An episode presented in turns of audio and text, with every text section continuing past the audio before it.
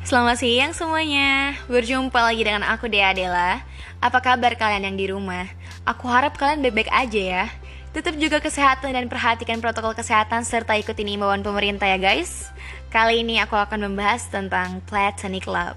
Aku yakin deh, kalian semua pasti punya pengalaman cinta yang menarik kan?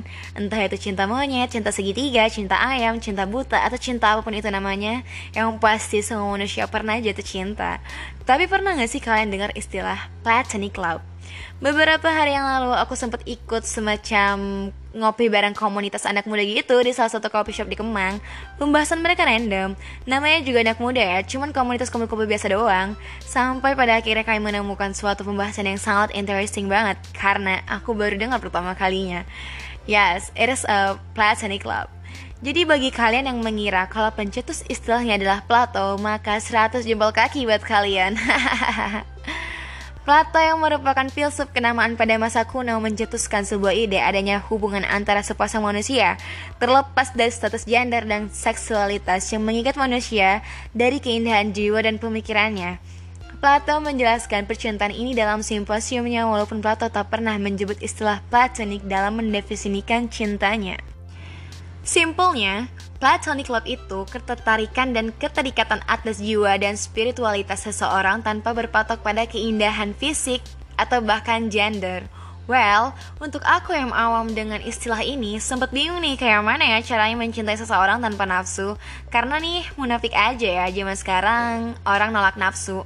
Atau bahkan secara umum aja nih cowok tertarik ke cewek dari physically dulu. Begitu juga cewek, so it's almost impossible deh kalau ada cinta yang sejenis itu di zaman kekinian sekarang. Tapi untuk memantapkan pengetahuan aku, aku coba cari-cari eksplanasi lebih dalam mengenai jenis cinta ini. Sampai pada akhirnya aku menemukan sebuah berita. Kalian ingat gak ada laki-laki tampan yang menikahi perempuan disabilitas? Well, that's kind of interesting for me. Aku yang awalnya agak skeptis dengan pembahasan cinta tanpa nafsu mulai sedikit membuka pikiran like, okay, this kind of relationship happen in matters of souls not bodies. But, apa cuma sekedar cinta tanpa memandang fisik doang tolak ukur Platonic Love?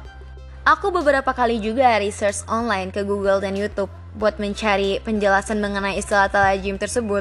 Kalau patokannya ke good looking dan bad looking doang, orang mah juga bisa ya milih karena hal lain, mungkin karena harta dan tahta juga bisa ya. But I think it's not. Platonic love isn't like that. Dua orang yang berasal dari gender yang sama yang berteman pada periode waktu tertentu juga bisa mengembangkan Platonic love. Tapi ingat ya, pengertian Platonic Love ini harus kalian lepas dari hal-hal yang mendefinisikan seksualitas dan nafsu. Jadi, Platonic Love antara dua orang yang segender lebih klop didefinisikan sebagai persahabatan, bukan gay relationship atas jenisnya.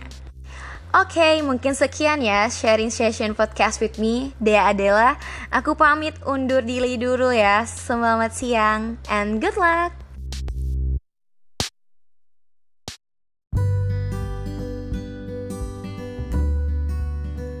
Hi guys, you know what it's like, it's taking you ages to convince him to take you out on a date, and then you have to decide what to wear, what hairstyle you gonna do. I'm usually the one who making all the conversations, but maybe he nervous, he can't be, he's so cute, so confident. He hasn't messaged me, I messaged him two times now, is three too many? I don't know if he truly sees me as his girlfriend, but he's late again. I wonder what his excuse will be this time. Maybe just watching a game or just staying late at a friend's. Oh god, where is he? There are two things we should never have to chase. True friends and true love.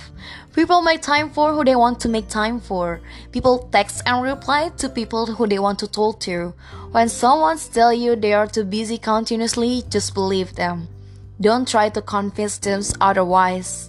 Even don't try to force them to make time for you, because if they want to, they will. Yeah, it's hard, but you can't force someone to have this feeling for you. Remember, Regina and Aladdin could do everything apart from that. You shouldn't have to beg someone to love you. You shouldn't have to beg someone to care. You shouldn't have to beg someone to try. Even you shouldn't have to beg someone to talk to you, and importantly, you shouldn't have to beg someone to put you first, because if they want to, they will.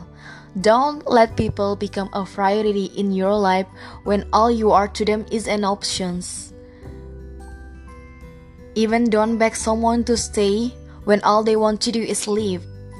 You can never convince someone to love you or trust you like you trust them. You can force someone to have this feeling for you.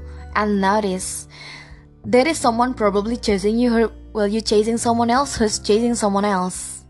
Letting go doesn't mean you stop caring. It just means you stop trying to force them to care. Don't let things be one-sided because it's not health and it's not fair for you.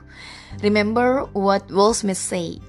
Don't chase people, be yourself. Do your own things and work hard because the right people, the one who really belong into your life, will come to you and stay.